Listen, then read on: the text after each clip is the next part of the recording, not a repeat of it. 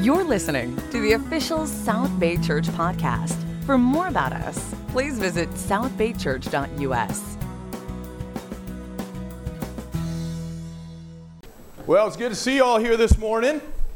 I want to uh, start out by uh, thanking Andy for the communion, just uh, his vulnerability, sharing his heart with us. And uh, for the rest of the church, I want to say that I'm grateful for you, but with this, you need to be grateful for Andy, having him in my role in my life. Super appreciate the role that he plays in that. You guys need to be grateful, and he keeps me reined in. So, anyway, um, amen. Do, do want to uh, solicit your guys' prayers for next week too. Jackie and I have uh, been asked to head up to Denver. What started out as a marriage retreat uh, kind of has turned into a staff retreat, marriage retreat, and me preaching on Sunday up there as well. And appreciative of the opportunity. Uh, a lot going on. Just uh, pray for our sanity in the midst of all of it. And uh, as you can see behind me here, uh, most of you, how many of you are using our app these days? That's uh, probably 70, 80%.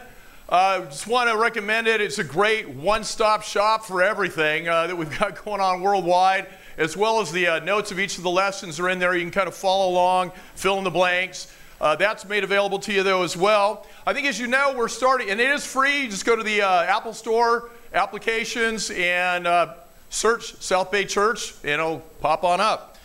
We're uh, kicking off our new uh, series here frequently asked questions about Christianity. Uh, we've got a number of different services over the next few weeks dealing with some pretty cool topics. why do people reject God? Does it matter if I go to church? Why does God allow suffering? Are science and the Bible enemies? And obviously, the one we're kicking off today is what happens after we die? Maybe um, there's going to be a number of reactions today. Uh, some will be thought provoking, some may be a little aggravating, some may just tick you off. But uh, ultimately, where I hope it takes you is understanding how incredibly significant Jesus' words specifically how incredibly significant Jesus' words are when it comes to navigating this thing we call life. Got a uh, short video we're going to start out with, and then we'll uh, go from there. Death is not pretty. It doesn't smell good, and it can be pretty sad. However, for the individual, it can be a spiritual and euphoric experience. Because every person who has ever lived and will ever live will eventually die, the physical effects after death are pretty well documented. Every year, about 55 million people die. That comes out to between 1 and 2 people per second. So, what happens when you die? Death comes in two forms clinical death and biological death. When you enter clinical death, some organs are still alive, but most vital functions have stopped. People can be brought back from this state, leading to near death experiences. These experiences are generally described as euphoric experience, where you are sometimes separated from the body and seemingly travel toward a light at the end of a tunnel. However, this is likely not a supernatural phenomenon. Studies have shown that this experience can be induced by increasing the carbon dioxide level in the blood, something that happens when the heart stops. Because this effect can be chemically induced, it's likely a physical phenomenon. Now back to the physical effects of death. Just before brain activity stops, a surge in activity occurs. It's not fully known what these activities are accomplishing. It's believed that this is a response to death as the brain tries to piece together the information it's receiving. This results in a realer than real euphoric, hallucinogenic experience, similar to a dream state, easing the mind into death.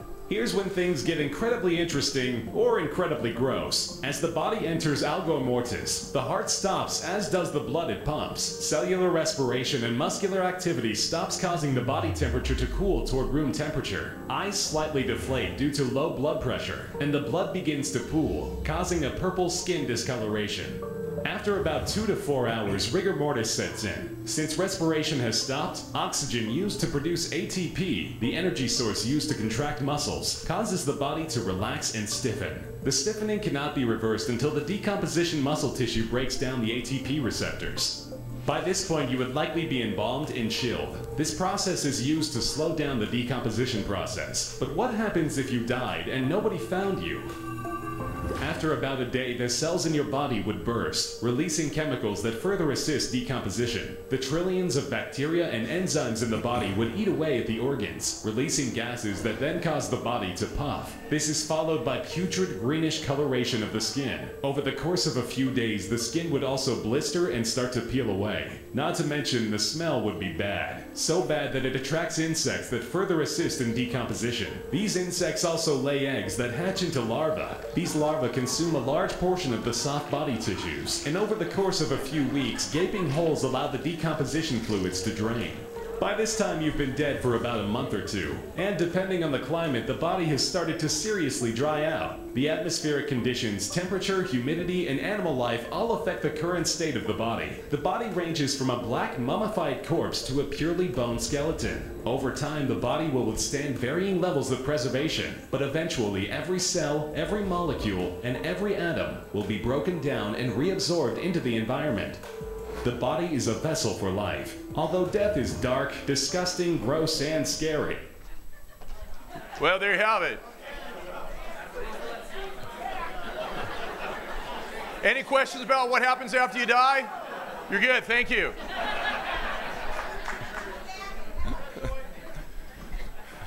I guess that takes Go Green to a whole nother level, right? Uh, thank you. Yeah, where, where's Andy?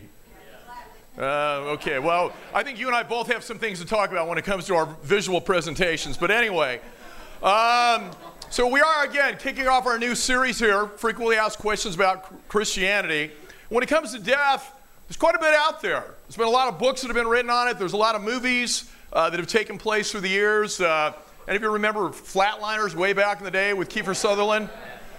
You know, there's been a lot that's been done, and I'm sure there's been some things that have done since. But, uh, you know, we've got psychics that have a lot to say about it. You know, Miss Cleo has made thousands upon thousands of dollars with her information about death before she ended up in federal penitentiary. But anyway, so what happens when we die? This is not a question that has not crossed all of our minds at some point in time or another. You know, it's something that affects us all. It doesn't matter how old you are, race, gender, religion, or status. This is an unconquerable foe that has really taken out. Think of the greats through history. You know, I, I look at some of the uh, some of the different emperors and different different situations through the years. Alexander the Great, he was great, but not great enough to overcome death, right? We have Julius Caesar, Confucius, Muhammad, Siddhartha Gautama, who referred to himself as Buddha, and I probably butchered that, but I've never heard anybody pronounce anything other than Buddha before. So anyway, but all of these individuals, I mean, there's all these postulates, these theories about what happens when you die. Einstein weighed in, Carl Sagan weighed in. And everything they came up with couldn't be proved because none of them have yet come back to say, See, I told you so. And again, today, there may be some things that are a little thought provoking. I'd like you to get beyond that. There may be th- some things that get you a little worked up or agitated. I'd like you to get beyond that and just kind of wait until we get to the punchline at the end. Amen? Now, I'm not claiming to be an expert on this. You know, for obvious reasons, I've not died and come back to be able to brag about it. But I think there's some great things that the Bible has to say about it. And though we may die, Jesus says, and this is pretty significant, Jesus says in John 11, verse 25, so let's see, again, taking a look at this, John 11, 25, where he says, I am the resurrection and the life. See, even though we may die, Jesus is the resurrection and the life, and he says, He who believes in me will live, even though he dies. Now, the first thing the Bible tells us about happens when we die is that we live. And that we're going to continue to exist and everything about this has to do with how we live now on this earth. So, based on what Jesus says, we know we're going to continue to live after we die, correct? In 1 Corinthians 15, we get a little bit more of an insight as to what immortality looks like. Paul says, Listen, I tell you a mystery. We will not all sleep, but we will all be changed in a flash, in the twinkling of an eye, at the last trumpet. For the trumpet will sound, and the dead will be raised. Imperishable, and we will be changed. For the perishable must clothe itself with the imperishable, and the mortal with immortality. When the perishable has been clothed with the imperishable and the immortal with immortality, then the saying that is written will come true. And this is something that I, I think we're all wanting to be able to embrace, right? Being on the right side of this equation. Death has been swallowed up in victory. See, the Bible again says that all those who have died will be raised to life in, we're going to look at this, one or two different resurrections. 1 Thessalonians 4, verse 15 reads, again, 1 Thessalonians 4, verse 15, according to the Lord's own word, we tell you that we who are still alive, who are left to the coming of the Lord, will certainly not precede those who have fallen asleep. For the Lord himself will come down from heaven with a loud command, with the voice of the archangel, and with a trumpet call of God, and the dead in Christ will rise first. After that, we who are still alive and are left will be caught up together with them in the clouds to meet the Lord in the air. And so we will all be with the Lord forever. Therefore, encourage each other with these words. You know, I, this is something that I don't know about you guys, I think we could probably talk more about, right? Heaven? I mean, how often does that work itself into a daily conversation? Weekly, monthly. But you know, isn't this why we've made Jesus Christ, for those of us that have, made Jesus Christ Lord of our lives? Immortality. I mean, as long as mankind has been on the face of the planet, that life, immortal life, is something that has been sought after. You know, the, through the various forms of mythology, through the generations, the immortal gods, man wanting to become like a god. And it's really kind of amazing. And you know, it talks about covering yourself, that's that which is perishable with what is imperishable. That which is mortal with what is immortal. And as Christians, when we've been baptized and our sins are washed away, aren't we able to clothe ourselves in Christ? And that is significant. The opportunity to spend eternity with all of those that have made Jesus Christ Lord of their lives. That's amazing. And again, you know, we've got a lot of brilliant people that we can look to through the years. A lot of incredible religious greats, like a Muhammad or a Confucius or a Buddha. But the bottom line is, all those guys died, not a one of them came back. Jesus Christ is the only one to do that, and that's why his words are so incredibly significant. You know, the prophets in the Bible never mention that the righteous go immediately to heaven or the wicked go immediately to hell when they die. And neither did Jesus' and his apostles ever teach this. And when Jesus was about to leave his disciples, he didn't tell them that he would come immediately back to them. What he does say in John 14, verse 1 is, Let not your heart be troubled. You believe in God, believe also in me. In my Father's house are many mansions. If it were not so, I would have told you. I go to prepare a place for you. And I go to prepare a place for you that when I come again, I will receive you to myself, that where I am, there you may be also. So, after death, do we go to heaven or hell, or do we sleep until the return of Christ? You guys ready for the answer to that? Some of you are looking a little pensive. This is a great question. And to be honest with you, to do justice to the question would require an answer that goes much longer than the 40 minutes that I've been given. Having said all that, though, there, here's my answer. And this may not fire you up a whole lot either. But God does not make it absolutely clear as what happens to us immediately after death. But I believe God gives us enough information to get close to that target. Let me describe three possible explanations of what happens when we die. Number one, first one state of sleep, awaiting judgment. You, know, you can find a lot of passages, especially in the Old Testament, that reference this. Psalm 13, 3 says, Look on, look on me and answer, O Lord my God. Give light to my eyes, or I will sleep in death.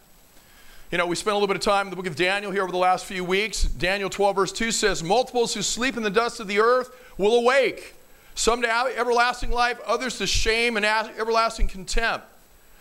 Now, we saw 1 Corinthians 15 seems to imply that death leads to some sort of state of described sleep. But is this the word sleep in these passages metaphorical or literal? And I think depending on the, on the passage, I can't give you a definitive answer without going to all the different specific passages on it. In some, sleep is synonymous with death. In others, sleep is synonymous with sleep. That's why it's super important for us to spend time in the Bible, amen? You know, we talk about being a Berean, making sure that, you know, I would go back and check the stuff that I'm putting out there today. You've got the notes on the app, study that yourself. There may be something outside of the three that I'm talking about here today.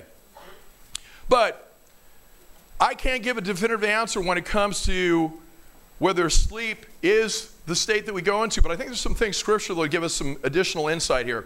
Second possible explanation is immediate judgment with immediate entrance to heaven or to hell. And this one's interesting. I spent quite a bit of time. I couldn't find anything definitively that went after this at all as far as a biblical definition on this point, but a lot of people seem to think that this is the case. So, the research that I did, the only thing I could come up with that has pointed to why Western civilization has really adopted this one comes out of a uh, Catholic encyclopedia under the heading of particular judgment. And I quote The dogma is clearly implied in the Union Decree of Eugene IV, which 1439 is the period of time that comes from, which declares that souls leaving their bodies in a state of grace but in need of purification are cleansed in purgatory. Whereas souls that are perfectly pure are at once admitted to the beatific vision of the Godhead. Now, beatific, I thought, okay, is this beatific? Am I, I've never seen the word before, never used the word before. I'd learned something in going through this. It's just a joyful state, uh, a happy state. Obviously, that's how we're going to feel when we end up with God, correct? So, this beatific vision of the Godhead, ipsum Deum unum e trinum, which Father, Son, and Holy Ghost is what I'm anticipating that means. Uh, I, am so old. When I went to Catholic church as a kid, the Mass was actually done in Latin. Not that I understood it then any better than I do now, but it says, And those who depart in actual mortal sin or merely with the original sin are once consigned to eternal punishment, the quality of which corresponds to their sin. Now, I think it's kind of interesting about the whole thing with purgatory is this actually was the trigger for the Protestant Reformation. And then one of the things that the reformers had issues with was the fact that, you know, if there wasn't really clarity on where you were, everybody was kind of grouped in purgatory. And what you could do is you could go to a priest or a bishop and you could pay an indulgence. And that indulgence would give basically hire them on to pray for your purification. You'd make it from purgatory after you burned there for a while and you, you ended up in a purified state, make it into heaven. But that's where the whole Reformation thing came from, and that these indulgences got crazy out of control. Basically, if you were wealthy, didn't matter how you lived in this life, you could go find somebody you could pay off and you could make your way into heaven. And when it, when it comes to that, too, I think there's, looking at this in, in a little bit more detail, well, let's, let's take a look at 1 Corinthians 15 first, and then I'll expand on this. I personally believe this is incorrect. 1 Corinthians 15 51 and Revelations 20, verses 11 through 15. It says, Then I saw a great white throne in Revelations 20, and him who was seated on it. Earth and sky fled from the presence, and there was no place for them. And I saw the dead, great and small, standing before the throne, and books were opened. Another book was opened, which is the book of life. The dead were judged according to what they had done as recorded in the books. The sea gave up the dead that were in it, and death and Hades gave up the dead that were in them. And each person was judged according to what he had done. The de- then death and Hades were thrown into the lake of fire. The lake of fire is the second death. If anyone's name was not found written in the book of life, he was thrown into the lake of fire. So basically, we got any CPAs or accountants in the group? Because you guys have books, you know what we're dealing with here, right? If the IRS calls, you have to give an accounting, right? You show up with the books and show them where everything's at, pull out the receipts, invoices, whatever else it is you've got. This is what we're looking at based on this passage here. There is a time of accounting, breaking out the books. Isaiah and Daniel the prophets both talked about this time of accounting when the books would be open. And for me, what this seems to imply is that Judgment Day is a future event for all of us. You know, what did it say? Then I saw a new heaven and a new earth. This implies a future city, a future time where we will all dwell with God. And I believe there are two rather obvious occurrences in more recent times that kind of color our perspectives on the afterlife. One of them is Dante's great poetry, Dante's Inferno, which sets up heaven, purgatory, and hell immediately after death. And I mean, this thing is crazy. How many of you have read Dante's Inferno? I mean, there are all these different levels of hell and purgatory, all these different levels of, uh, they call them purses and circles. And depending upon how you lived your life, there was this wide array of punishment that was involved.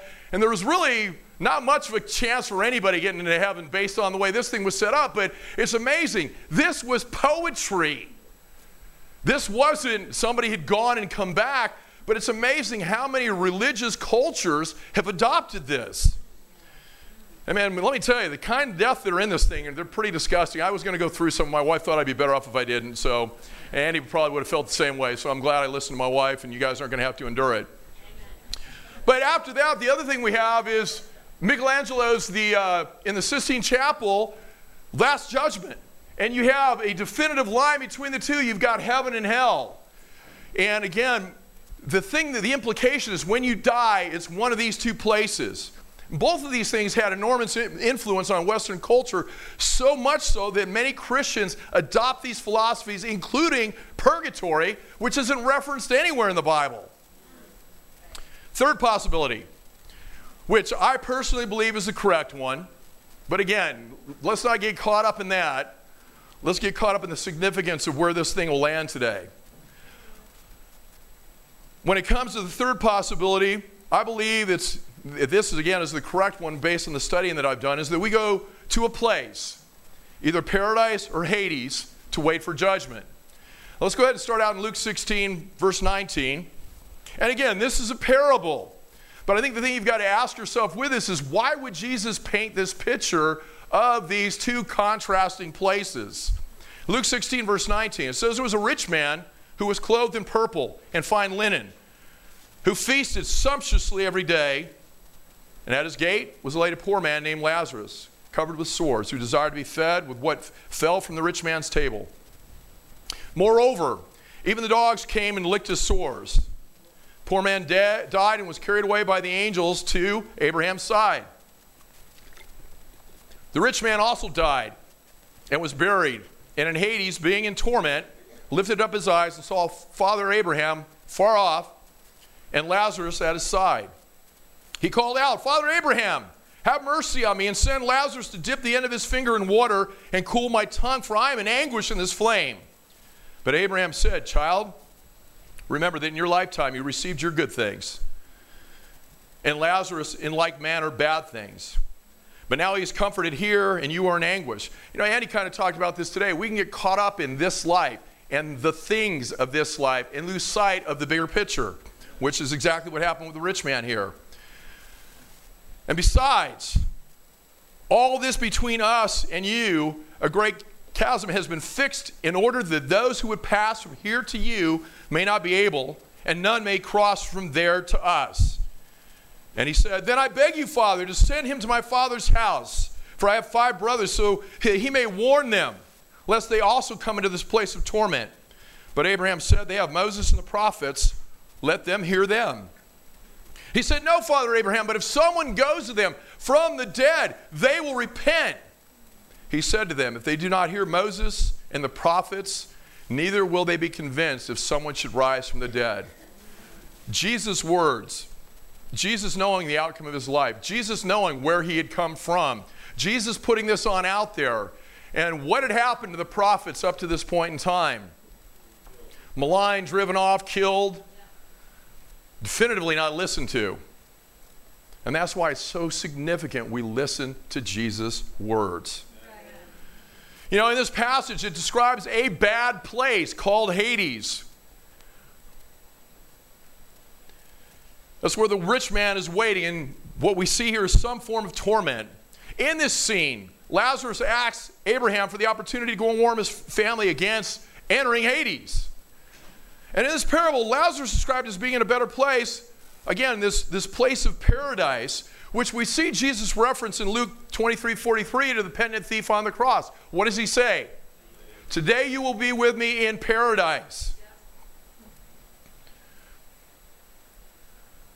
Obviously, he's waiting as well.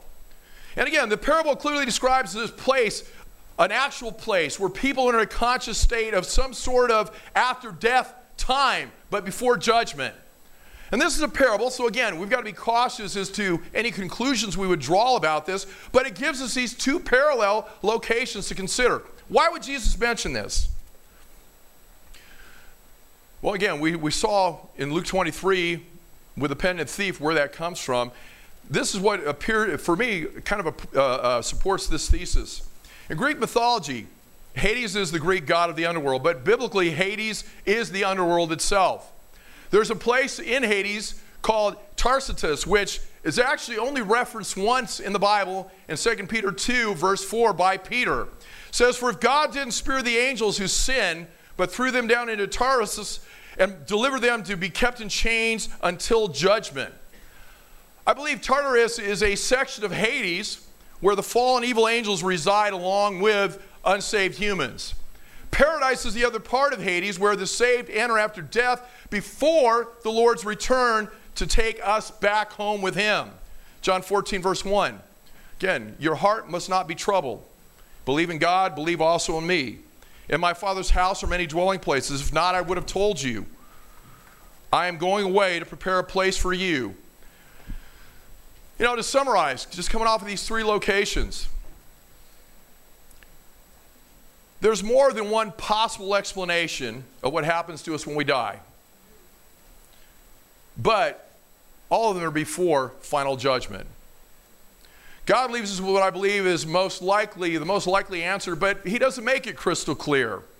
And we got to think about this. If it was really important for us to know, wouldn't God have made it clear? See, the bottom line in this is that it doesn't really matter for practical purposes exactly what happens to us immediately at the point in time we die. Because one thing is absolutely perfectly clear from the Bible there is for each and every one of us a day and a time in the future when all of us will face judgment and enter an eternal destiny, either into heaven with God or hell, separated from God. Right. So after we live, we die once. No reincarnation. Hebrews 9. If we die lost, we don't need to wait until judgment day to find out where we stand. John 3:18 says that those who do not believe already stand condemned. 2 Peter 2 speaks of punishment before judgment day, yet after death. So for the saved that, that remain faithful, there's something awesome that happens after death. Like the penitent thief, we go to paradise, not heaven. Jesus insisted that no one has gone into heaven except the one who came from heaven in his interaction with Nicodemus about needing to be born again of water and spirit. Turn with me, if you will, to John 3, verse 13. John 3, verse 13. says, No one has ever gone into heaven except one, the one, who came from heaven, the Son of Man. Peter also goes on to say in Acts 2, verse 34, that not even David ascended to heaven. See, one reason I believe no one has ever gone to heaven is that Jesus taught this was dependent on what? Doesn't Jesus need to come back again? So, again, the reason I believe this is that no one has gone to heaven other than Jesus, and Jesus taught for us to get there, was dependent on his coming back. John 14. He said he's going there to prepare a place for us. One day he'll take us there. Yet, has that return taken place yet? No. John 5. John 5 says that when he comes back, all the dead will hear his voice and rise from the dead. So, this is part of the sequence in the second coming, the resurrection. After our resurrection, we appear before the judgment seat of Christ. Now, keep in mind, this judgment is declarative. It's a declaration, it's not investigative. He knows where we stand. God is not trying to figure out whether or not we're going to be admitted to heaven or not. He already knows. He's merely declaring officially what our destiny is. The righteous will then, not before that, go to heaven. The lost will be cast in the lake of fire. So, where are all the disciples that have died? What about the roll call of the faithful that we see in Hebrews? Where are they all at? Now, again, my opinion based on what I've studied out. They're in paradise, they're conscious, and they're happy. Are they in heaven? Not yet. You know, it's kind of like, you know, the, the feeling you have when there's a really cool concert you want to wait for and you're in line waiting for it all to get going. Uh, you know, you're kind of happy and joyful, right? That you were able to get a ticket, you're there. And then, man, when that thing opens up, it's a whole nother party. That's what heaven's going to be like. And something to look forward to. So, not yet, not until the Lord returns. So, even though Sagan, Einstein, they have their theories, bottom line is they're far from being experts because Jesus is the only one who lived and died and lived again to talk about it. So, rather than listening to experts who lack the expertise, how much more should we pay attention to the only one who's in the know? Jesus is the only one who's walked the face of the earth and the heavenly realm. If he says he knows the way to heaven, probably need to listen to Jesus, right? How important is anything else that's said by anybody else, myself included, regarding the topic? John 12, verse 44. John 12, verse 44 says, Then Jesus cried out, The one who believes in me believes not in me, but in him who sent me. And the one who sees me sees him who sent me. I have come as a light into the world so that everyone who believes in me would not remain in darkness. Do you believe? Wow! That's all I need in this lifetime is to believe, right? Cool. I can do what I want. I believe. Well, let's take a look at James 2, verse 19. James 2, verse 19 says, You believe there's one God? Good. Even the demons that are sitting there in Tartarus on the other side of the abyss across from paradise believe and shudder. You foolish man. Do you want evidence of faith without deeds is useless? Was not our ancestor Abraham considered righteous for what he did when he offered his son Isaac on the altar? You see that his faith and his actions were working together, and his faith was made complete by what he did. And the scripture was fulfilled that says, Abraham believed God and it was credited to him as righteousness. Now, was it just because of his belief? That's a huge component because if it wasn't for the belief, he wouldn't have continued with the endeavor that God sent him on, right? Says you see that a person is justified by what he does and not by faith alone. In the same way, was not even Rahab the prostitute considered righteous for what she did when she gave lodging to the spies and sent them off in a different direction? As the body without the spirit is dead, so faith without deeds is dead. Now, in, in light of what I shared with you today, where are the demons? They're in Tartarus, right? Wrong side of the abyss. Now, do you think they have any pointers for us about the road to paradise and then heaven? Probably. Are they going to be there because they have belief? I don't think so. Do you believe? Yes. So you were saved, right? That's what Jesus said, right? Let's go back to John 12, verse 47. says, If anyone hears my words and doesn't keep them, I do not judge him. For he did not come to judge the world, but to save the world. Amen? The one who rejects me and doesn't accept my sayings has this as his judge. The word I have spoken will judge him on the last day. The one who rejects me and doesn't accept my sayings. Hmm. What is a lack of acceptance? Isn't that rejection? So if we don't accept and apply what Jesus has put out there, but we believe in Jesus, how good is the outcome of that life going to look? Jesus is real clear. The one who rejects me and does not accept my sayings has this as his judge. The word I have spoken will judge him on the last day. Rejection. Remember that when it comes to Jesus' sayings. He speaks of salvation and he knows what his father's expectations are. Jesus has verbalized it to us. You know, for me, as a agnostic person, when I was introduced to the Bible, I had read the Bible as a novel on a couple different occasions in between the ages of 13 and 32. And there, were parts of it I really enjoyed. There were parts of it that were absolutely nonsensical to me. Uh, the book of Leviticus bored the heck out of me. Um, you know, I love the battle sequences, especially with, you know, the guys who've got the blades welded to their hands because they've been out there swinging them for hour on hour. And, you know, I'm sure the flesh opened up, cauterized, and healed back around those blades. I mean, there are some crazy cool stories in the Old Testament. But, you know, the, the reality with that is that's how I viewed them, with stories. Didn't see any personal application to life. It wasn't until I sat down with someone that not only understood what Jesus was saying, but was living in a, just like Abraham when it came to adhering to what God had established and being able to see that demonstrated for the first time made sense to me. It was like, okay, this can be done. I remember Hebrews 4, verse 12, where it talks about the, the word is living and active, like a sword, cutting the very marrow of the bone. And thinking, you know what? I used to view this book as being somewhere in the realm of two to 3,000 years old, depending upon what part I was reading. It's like, what possible significance could that have for my life? I think it was twofold. My heart wasn't in a place to receive the word, but I had never seen a real Christian before. When I was able to see somebody actually demonstrating the life, living the life in accordance with Scripture, this agnostic guy said, You know what? I need to take a little bit closer look at this.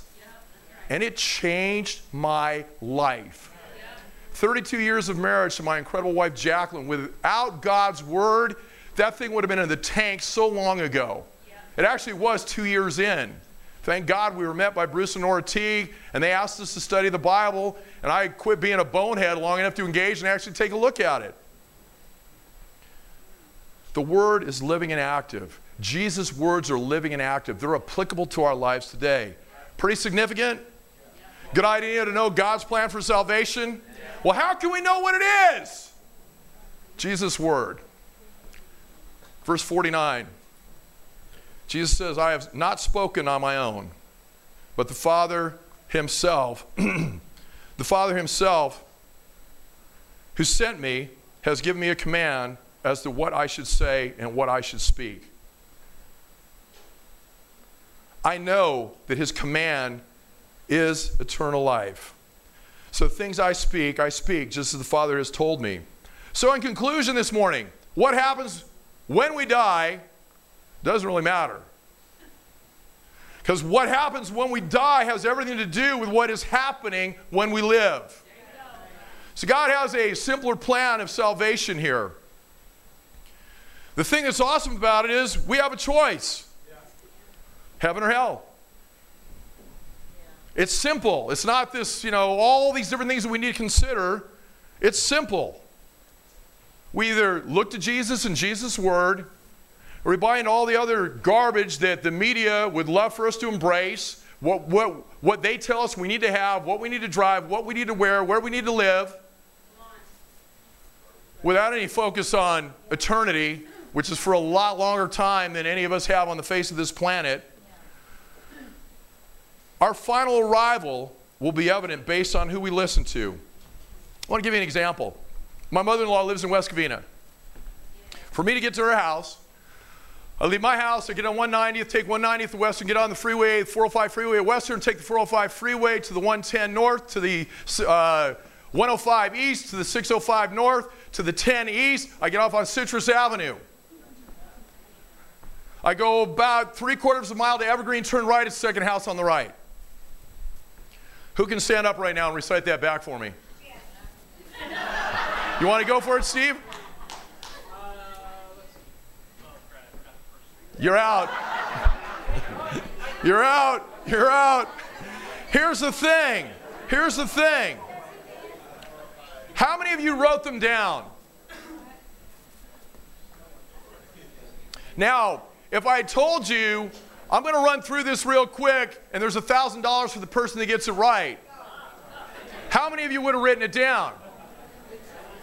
If it was a million bucks, the rest of you just a bunch of cynics. Jesus' words let us know what it's going to take to get into heaven. How much more significant is that than directions to my mother in law's house. I mean, she's a pretty awesome woman. She cooks some pretty awesome food, but you know, that's kind of short lived in the grand scheme of things.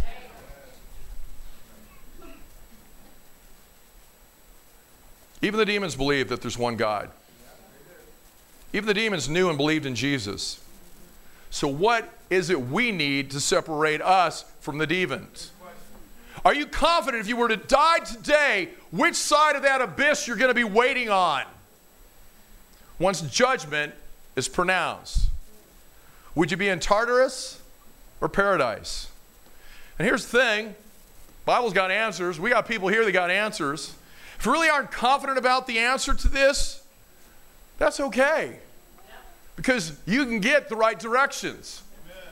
You know, I, I appreciate Jackie. I appreciate her mother in law. She's pretty awesome. People got with her on three different occasions to take a closer look at scriptures. And I love this about Jackie. She doesn't have a problem mincing words. She told her mom, and she loves her mom. She's a great daughter to her mom. She told her mom, I want to spend eternity in heaven with you. Mom, you know what your problem is? You love your religion more than you love God. Joanne studied the Bible, became a disciple 20 years ago. 23 years ago. She led a Bible talk for years. She's in her 80s. She's an amazing woman. But she's a woman that would have been on the wrong side of the abyss. And the thing that led her to really tap out and study the Bible was having the humility to admit she wasn't confident about where she was going to spend eternity. So if you're not really confident about the answer to that question, you can meet me next Wednesday at 401 South Prospect. I'm not going to give you directions, I'll give you time to write it down. But again, I'll be at 401 South Prospect, 7:30 p.m. We have our Elevate Singles ministry there, but there's a classroom I can pull aside with you. Or guess what? You know, you may think, dude, who's this Marici guy? I don't even like him. Why in heaven's name would I want to spend a Wednesday night with him at 401 South Prospect? Well, you know what? You don't need to. Pull aside one of the friends that brought you on out. They can do the same exact thing with you because they know how to get to heaven. Uh, what is next Wednesday? This or this upcoming Wednesday. What's the date? 20. What is it? 26th. So April 26th, 7:30 p.m. 401 South Prospect. Meet me there. Or pull aside with somebody here. So, what happens after death? State of sleep, immediate judgment, waiting final judgment to spend some time in Tartarus or Hades. Is one, any one of these three explanations important? No. What's important is how we live. What's important is how you live. Hopefully, this is the motivation enough for us to make every effort to enter through the narrow gate into heaven with our God and to bring as many as possible with us off of the wide road, which leads to destruction, and onto the narrow road, which leads to life. Close Matthew 17 or Matthew 7, verse 13. Enter through the narrow gate, for the gate is wide and the road is broad that leads to destruction, and there are many who will go through it. How narrow is the gate and difficult the road that leads to life, and few find it. It's narrow, it's hard to see. But if you got the humility and the willingness to take a look at what Jesus has to say about it, you'll find that path. I don't care how narrow it is, you've got that humility, you'll find that path. Hope to see you there. God bless. Thanks for listening to the South Bay Church podcast. For other sermons, videos, upcoming events, and more about our church, please visit southbaychurch.us.